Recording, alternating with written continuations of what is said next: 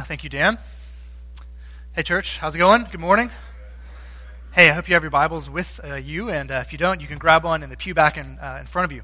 And turn with me to the book of Malachi. The book of Malachi is the very last book in your Old Testament, and in my Bible, it's page 779 as we continue to work through the book of Malachi in our sermon series, Half-Hearted. Today, in part 7 of the book of Malachi, we see God pleading with his people, admonishing them to return to him, to restore their relationship with him by turning away from sin and turning back to him. Again, Malachi chapter 3, verses 7 through 12. If you would pray with me briefly, and then we'll dive right in. Father, we pray that you would be honored and glorified in all that we do, that your word would be spoken clearly, that you would guard and protect my lips, that I might say that which is accurate and faithful to your word. And Father, I pray for my own heart and for the hearts of your born-again people, those who name the name of Christ, that we would be willing and open to hear from you through your word as you speak into our hearts and to our lives, as you call us in whatever area of sin and rebellion we may find ourselves in. You beg and plead and command us to return to you so that you might return to us and restore our relationship with you and pour out your blessings of covenant upon us.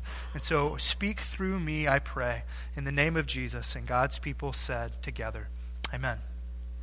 Well, I'd like to begin this morning with a few stories that I found off the internet about thieves, robbers, criminals that, let's just say, were lacking mental capacity. In fact, I think the website said stupid robber stories. So I'd like to begin with a few dumb robber stories. Number one, a story is told, true story, by the way, all of them, about a man who entered into a drugstore. He entered into the drugstore, he pulled a gun, and he announced that he was robbing the drugstore. He then proceeded to pull a hefty bag over his face as a mask to protect his identity. Only he realized that he had forgotten to cut eye holes in the mask, and he was taken away. Number two, two men once tried to pull off the front of a cash machine, an ATM, right? And what they did is they tried to do that by running a chain from the machine to the bumper of their pickup truck. Well, as the story goes, instead of pulling the front panel off the machine, they actually pulled the bumper off of their truck. It didn't go so well. So they got scared, of course. They were spooked a little bit, and so they left the scene and they drove home. However, they left with the chain still attached to the machine, with the bumper still attached to the chain, with the vehicle's license plate still attached to the bumper. And they were, of course, apprehended in that way. Third story, moments after robbing a bank, a man jumped into a car, his getaway car, shouting, "Get away before the cops come." Of course, he failed to notice that the car that he was jumping into was actually not his getaway car, but was a police car. And he was apprehended immediately and sent off to jail.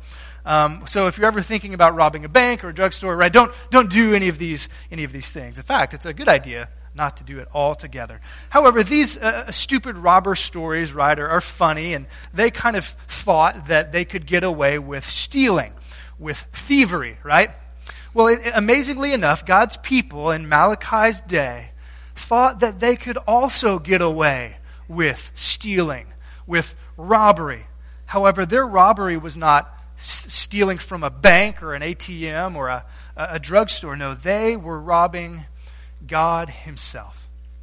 In response to the people's covenant unfaithfulness, God cries out to his people in this section, "Return to me so that I can return to you."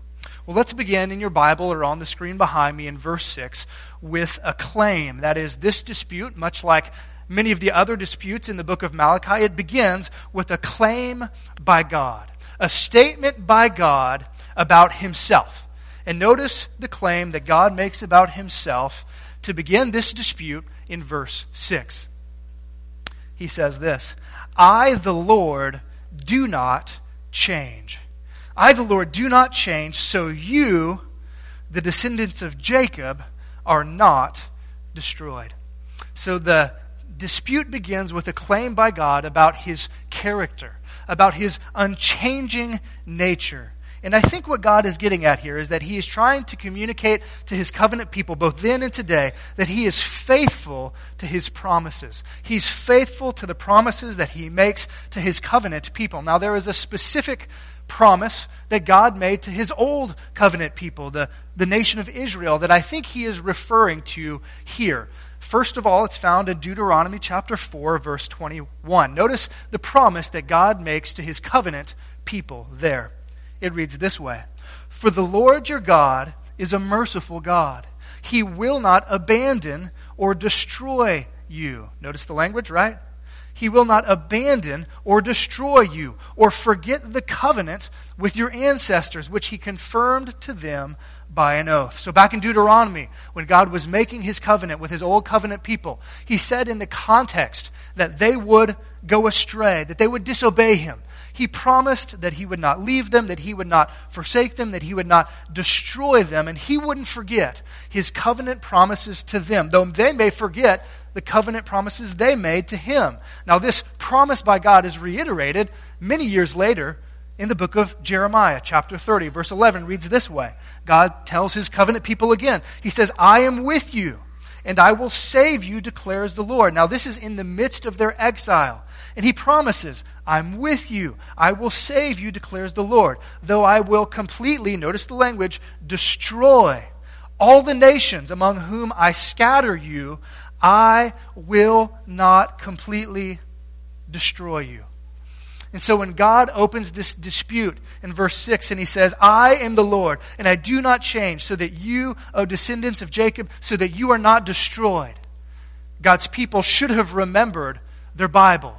And they would have remembered that God is saying, in spite of our unfaithfulness, he will be faithful to us. See, he reminds them that a promise is only as good as the one making it. We know that, right? Many people make promises in this world, but a promise is only as good as the one who makes it.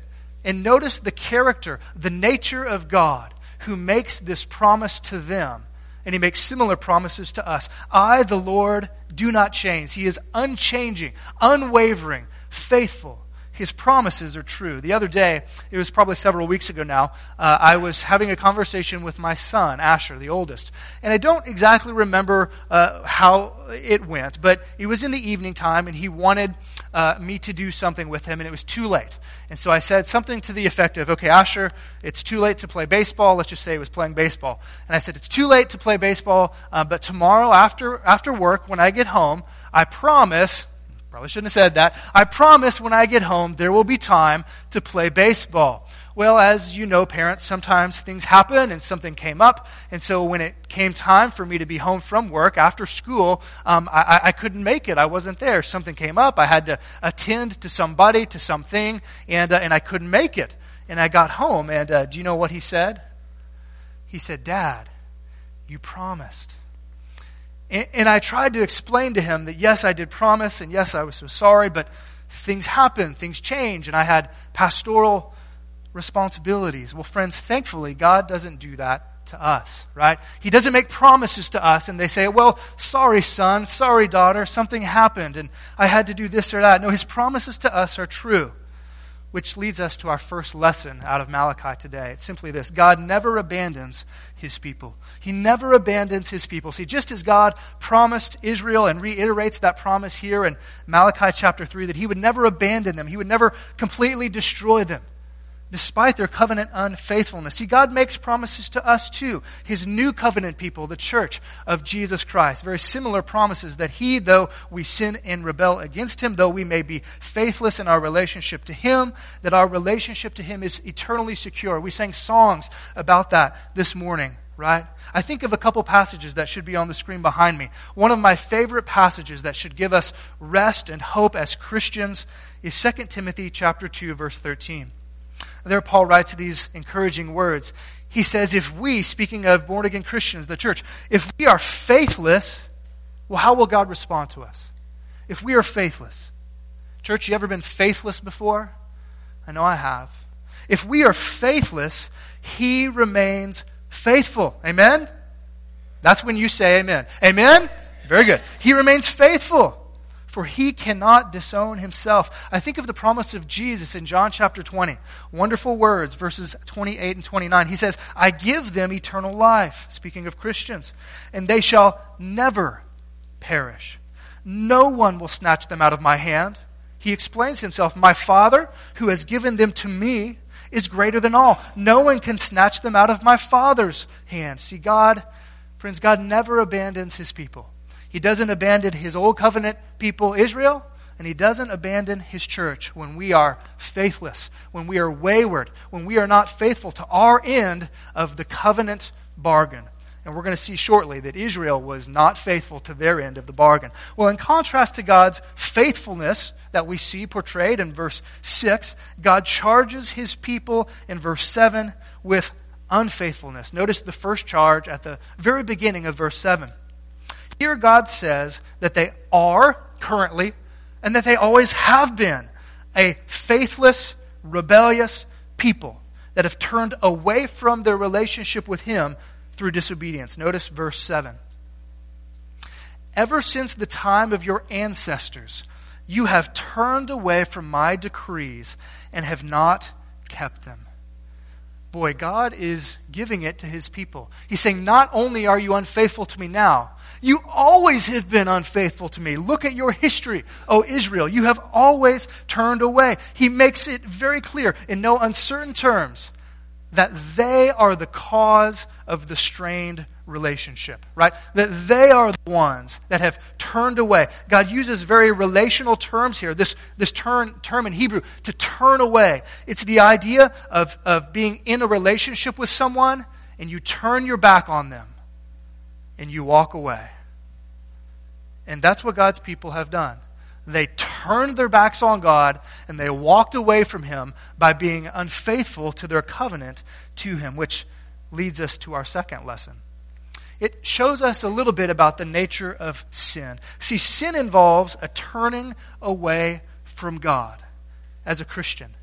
A turning away from God. Yes, certainly sin is the idea of missing the mark, of not meeting God's holy and righteous standards, of breaking a rule, so to speak. Yes, that is what sin is, but it's not only that.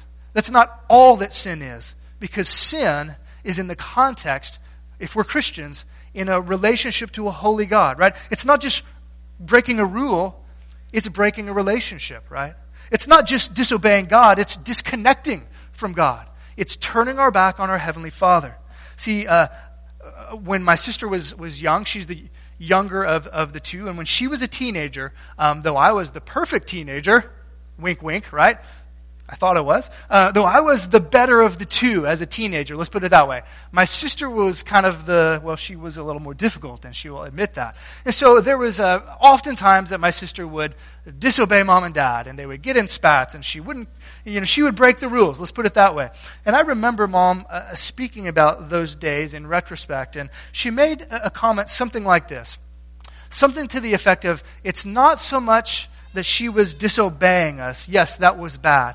But she was breaking our trust, right? She was breaking the relationship, the closeness that I had with her. And I remember that my mom speaking about the sin of my sister in relational terms. And it's true with our relationship with God. So friends, we need not see our sin and our rebellion just as breaking divine rules, but it's breaking a divine heart, right?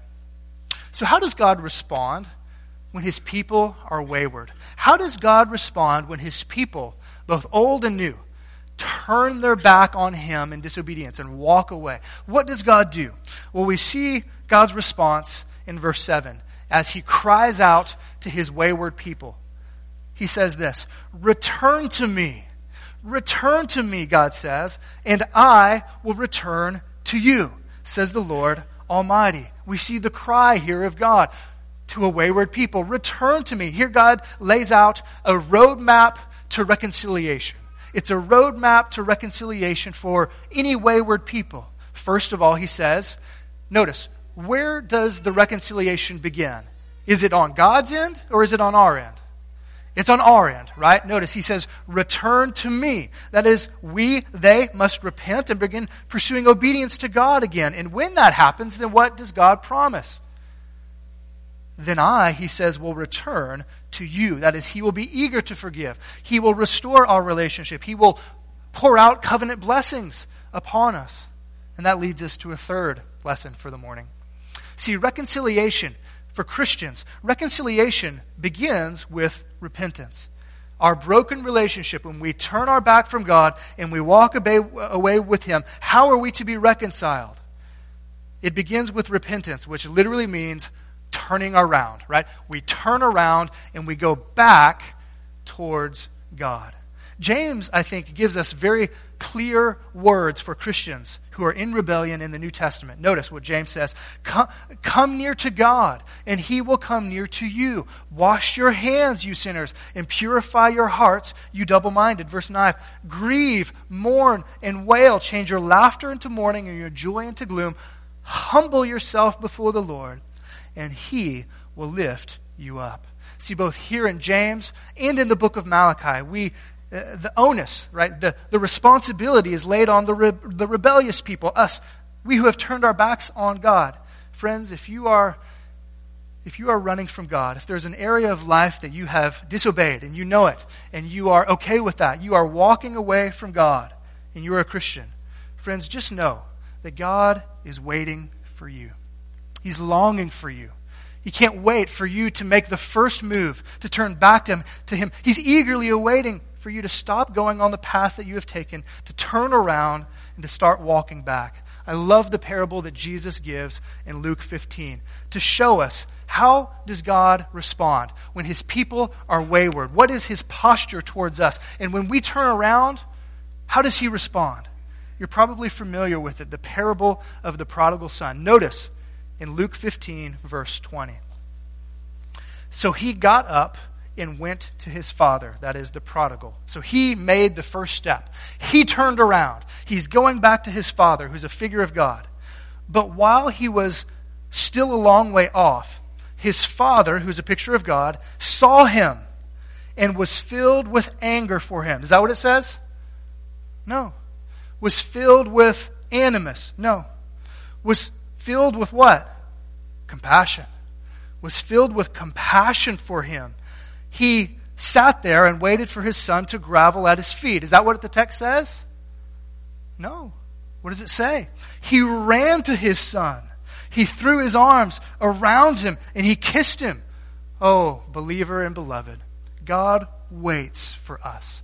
And at the first glimpse of our return upon the horizon, He doesn't just sit there waiting for us to come beg. Oh, no, He runs. Friends, He runs to us, because He loves our relationship with Him.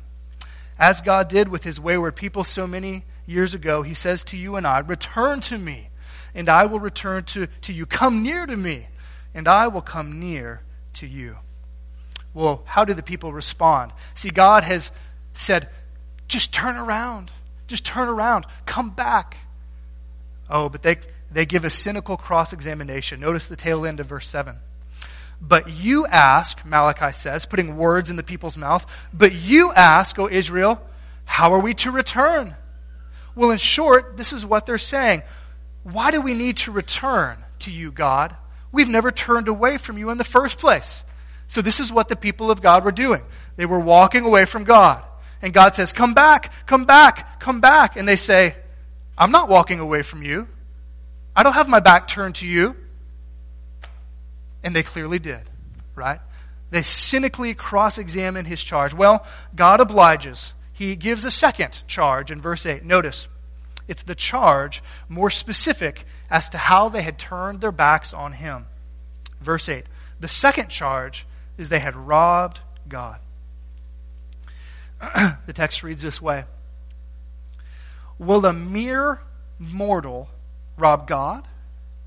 Yet you rob me.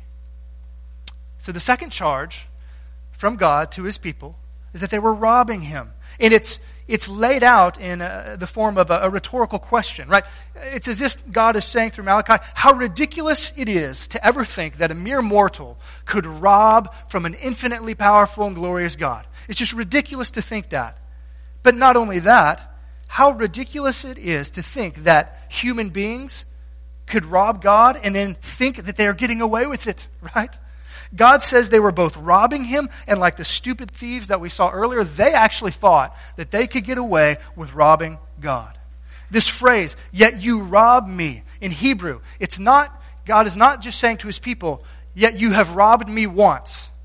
You've robbed me once. No, it's a continual tense. That is, God is saying to you, you are robbing me now, and you have been robbing me week after week, month after month, year after year, and decade after decade.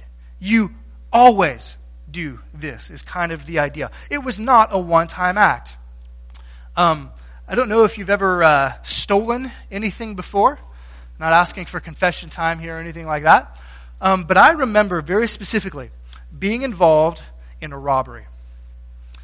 And here's how the story goes. When I was in junior high, I had some guys approach me in my grade, and they weren't friends, not even acquaintances. So my mind should have, the alarm should have gone off, and they said, hey, we want to go to the candy store and buy some candy. And do you want to go? I was like, yeah, okay, sure, why not? But they weren't going to the regular candy store. See, there was a gentleman in our small town, and he was an elderly gentleman, and his eyes were failing. And he had a mom-and-pop candy store in his house. And just a little room, right, with candy and soda pop that he would sell to the local kids. And little did I know I was being set up. So we went to the store, and I just, innocent me, here I go. And I pick up some candy, and I'm like, Snickers, that's great, or whatever it was. And I went up to the gentleman to pay for my candy. And as I was paying for my candy, I came to the realization that the guys that I had been with behind me were doing stuff. See, they were taking the opportunity while I was paying for my candy to rob this almost blind man, sticking candy in their pockets left and right. And after I got done, I walked out of the store, and we walked out together, and I had paid for my candy, and they had not. And I told them I would never do that again. And they said, that's okay, we'll get somebody else to come tomorrow. Because they were continuously, always robbing this guy. Friends, that's what God's people were doing. They were always robbing God. So how were they doing that? Well, I'm glad you asked, because the people of God wanted to know how they were doing it. So notice verse 8, there's a second cross-examination. They want to know how they were robbing God. But you ask, Malachi says, how are we robbing you? See, they wanted to know. You're accusing us of robbing you? How could that be? See, they couldn't think of a way that they were robbing God. So once again, God clearly spells it out for them in no uncertain terms. He gives a third charge at the tail end of verse 8, and the consequence of that charge in verse 9. Notice, God answers them. But you ask, how are we robbing you? And here's God's response. In tithes and offerings. That's the response. In tithes and in offerings. And here's the curse. You are, or the consequence, you are under a curse, God says, your whole nation. Why? Because you are robbing me. So how is it that they were robbing God? Well, God clearly tells them that they were robbing him in tithes and in offering. And what he means is that they were not giving them to him. They were not faithfully, as they were commanded, giving him both tithes and offering. And in that way, they were robbing him, which kind of leads us down a bit of a rabbit trail. Would you go down the rabbit trail with me just for a second? What exactly is a tithe? What is a tithe? You maybe have heard it used in church or in Sunday school or on the radio, but I think, generally speaking, most Christians are kind of ignorant as to what exactly a tithe was in the Old Testament. So very quickly, let me share with you what it was. Early in the Bible, we see the example of the tithe. Early on, we see Abraham giving a tithe, which literally means a tenth, to the king Melchizedek in Genesis 14.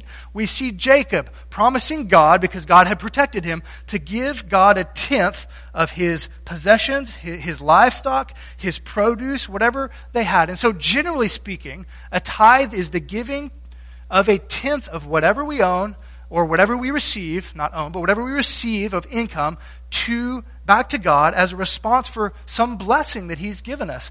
But it's important to know that in these two early examples, both in Genesis and both of them in Genesis, this was not commanded.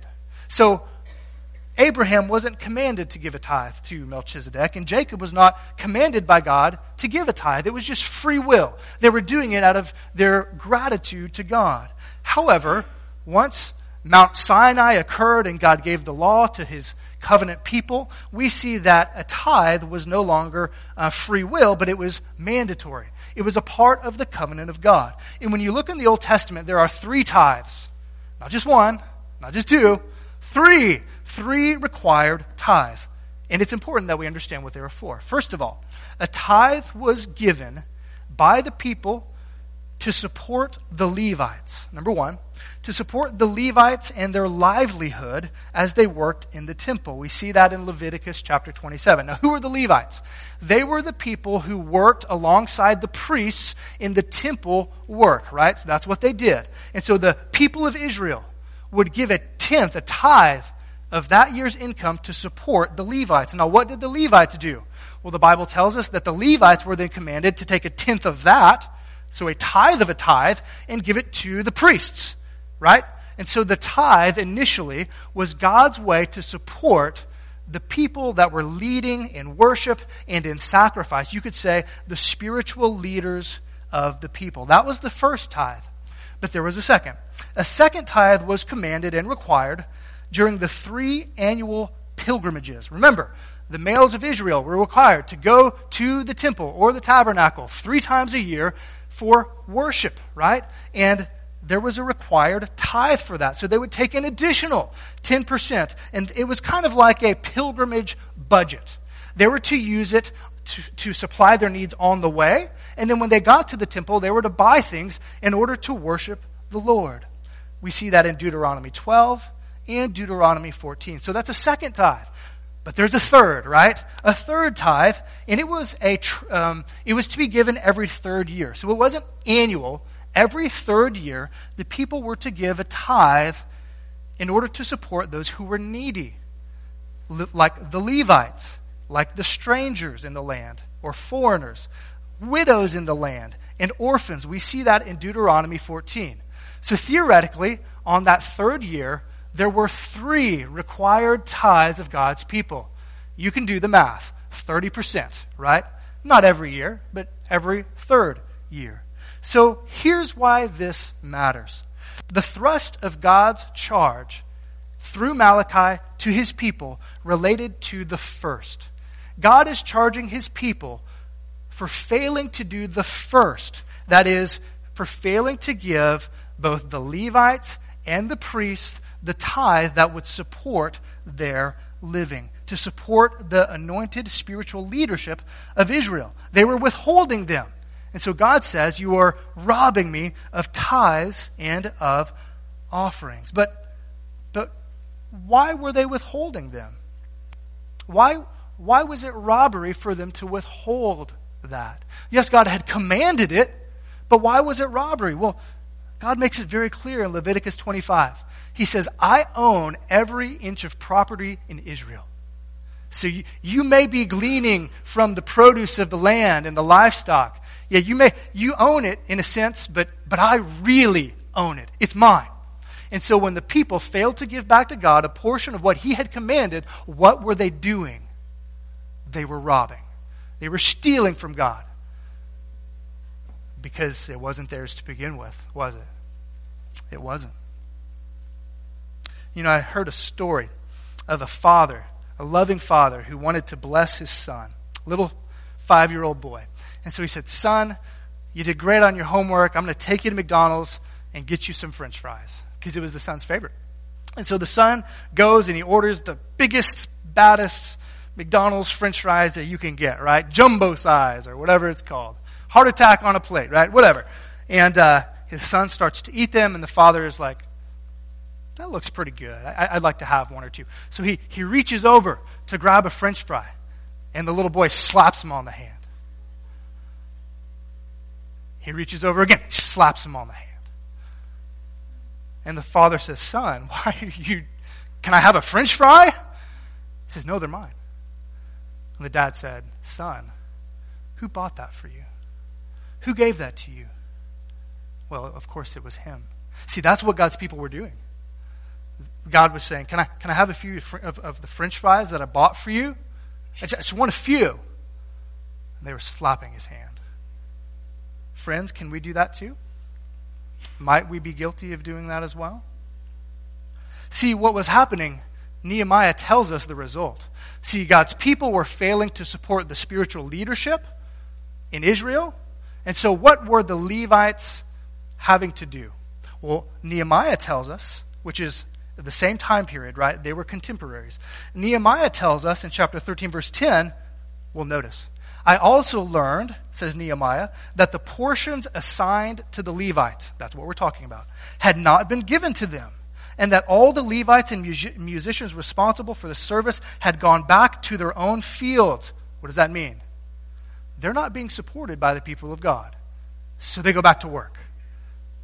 And as a result, Nehemiah tells us that the leadership of Israel in the service of the temple failed because the people were failing to support them. This charge comes with a consequence in verse 9. God says, you are under a curse, your whole nation, because you are robbing me. See, in Deuteronomy 28, the basic initial covenant God made with his people, God told them, one of the possible curses I'm going to give to you if you don't obey me, like in withholding a tithe, for instance, is that there would be locusts, and the locusts would come and destroy the crops. And guess what was happening in Malachi's day, according to verse 11, chapter 3? That's exactly what was happening. There were locusts. There was a curse. God says, you're not obeying me, so I'm giving you what I told you I would give you. One commentator by the name of Clendenin, he hits it right on the head in this section. He writes this. He says, the issue is not tithing. The issue is not tithing, but apostasy. Judah is charged here with abandoning the God who had chosen and blessed them and turning away from the statutes he had given them to test their loyalty, that of tithing, and to mark the path of a life that would be blessed by him. He goes on to say, by retaining, this is important, by retaining for themselves the tithes and other offerings they owed to God, the people showed their idolatrous hearts in placing themselves before God. And they showed their calloused hearts in leaving the Levites and the landless poor to defend for themselves. That is the point, and it leads us to a fourth and final lesson. We are to generously support those who are in service to the Lord. As Malachi speaks about the tithe, that is what he is talking about, right? While we are under a different covenant than the one that Malachi wrote to, the New Testament undergirds and affirms and even uses similar language than the Old Testament to talk about and affirm the purpose of the Old Testament tithe, at least the first. What was the purpose of the first Old Testament tithe? It was to support the spiritual leadership in their service to God and the people of God. The New Testament reiterates this. Let me just share a few verses. First, 1 Corinthians chapter 9, verses 13 and 14 says this, don't you know, Paul says, that those who serve in the temple get their food from the temple, and that those who serve at the altar share in what is offered on the altar. Notice, the Old Testament image. He's talking about Levites and priests here, how they are provided for in what they do. Verse 14, he applies it to the church. In the same way, the Lord has commanded that those who preach the gospel should receive their living from the gospel. He is drawing an exact parallel, isn't he, for us? Another verse, Galatians 6:6. Nevertheless, Paul says, the one who receives instruction in the word should share all good things with their instructor. Also, 1 Timothy 5, verse 17 and 18. The elders who direct the affairs of the church well are worthy of double honor. I think that refers to financial honor, especially those whose work is preaching and teaching. And then he supports it from the Old Testament. For Scripture says, do not muzzle an ox while it is treading out the grain. And the worker is worthy of his wages. And so just as the old covenant was designed, the new covenant is designed in such a way that the people of God support the spiritual leadership of God. But just as Israel robbed God by not doing this, you and I today can rob God as well if we refuse to generously support his purposes, his church, and his servants. And so we have to ask ourselves, are we robbing God? Are we robbing God by not giving generously as you can? Instead, choosing to withhold what God has asked of you, whatever percentage that might be. It may be 2, it may be 20. I don't know. But whatever it is, to raise your standard of living rather than your standard of giving. Well, the dispute closes in verses 10 through 12 with a challenge. Notice the challenge in verse 10. God says, bring the whole tithe into the storehouse. There was a room in the temple that was literally a storehouse where these tithes and offerings would be kept. That there may be food in my house. Test me in this, says the Lord Almighty. And see if I will not throw open the floodgates of heaven and pour out so much blessing that there will not be any room enough to store it. Verse 11, I will prevent pests from devouring your crops, and the vines in your fields will not drop their fruit before it is ripe, says the Lord Almighty. And then he closes in verse 12. He says, then all the nations will call you blessed, for yours will be a delightful land, says the Lord Almighty. Now, depending upon who you listen to and whose podcasts you tune into and which TV station you watch, you might have heard preachers preach this verse, like I'm preaching it today, and you might hear them say something radically different than what I am saying. See, we must take these verses, specifically these 3 verses, in light of God's covenant blessings that he promised on his old covenant people for their obedience. See, Deuteronomy 28 makes it clear. If you obey me, I'll bless you in these specific ways. If you disobey me, I will curse you, so to speak, in these specific ways. In the ways that we see God promising his blessing upon his people that we see here, right? There will be rain. The pests won't destroy your crops. All the nations will call you blessed. You will have more than enough. God is simply reiterating his promises to his people. He's saying, if you turn in this manner and you start obeying me, then I will start fulfilling my promises to you. God is merely saying, if you obey me like I told you to in the area of tithing, then I will bless you like I told you I would. See, friends, let's not be deceived. God is not promising Israel or us some prosperity gospel here, that if we would simply give to him, that he would give back to us a larger percentage in return. Friends, that is a doctrine of demons. That's not from the Bible. But they use the scripture to make you think that it is. No, that's not what is going on. This was not God telling Israel or us. God is not telling his covenant people, new or old, here's how you can manipulate me to get more money. That's not what God is doing. God is not in that business. It's not like God were a heavenly ATM. And it's not like this verse is saying, hey, listen, if you put in a $20 bill, I'm going to spit out 100.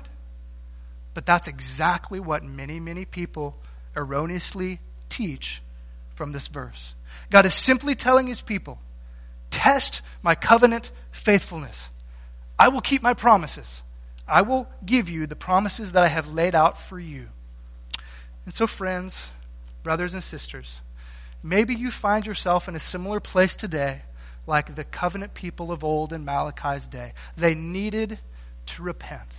Specifically, they needed to repent in how they handled the money that God had entrusted to them. Friends, will you follow Malachi's advice? Will you listen to God? God is telling us today through Malachi, return to me, and I will return to you. And just see what blessings of a restored relationship with me might bring about. Let's pray. Father, we pray that you would be the Lord of our hearts, the Lord of our minds, the Lord of our wills, and even, yes, the Lord of our wallets, the Lord of our bank accounts. Just as everything that you gave the people of Israel, the cattle and the sheep and the bulls and the crops, the produce of the land, that it was all yours. Father, everything you give us, everything we have, it's from you. And so you ask that we return a percentage of that, whatever we determine in our hearts, to give back to you, to support your church, to support your leadership. And so, Father, work in us in this way. We are all guilty of using our money to further our standard of living rather than our standard of giving. So may we be open to your leading in this area. We do not want to rob you. So make us generous, we pray, in your name, that you may pour out your covenant blessings upon us, whether physical or spiritual or emotional, whatever that may be. We anticipate that in the name of Jesus. And all God's people said together, Amen.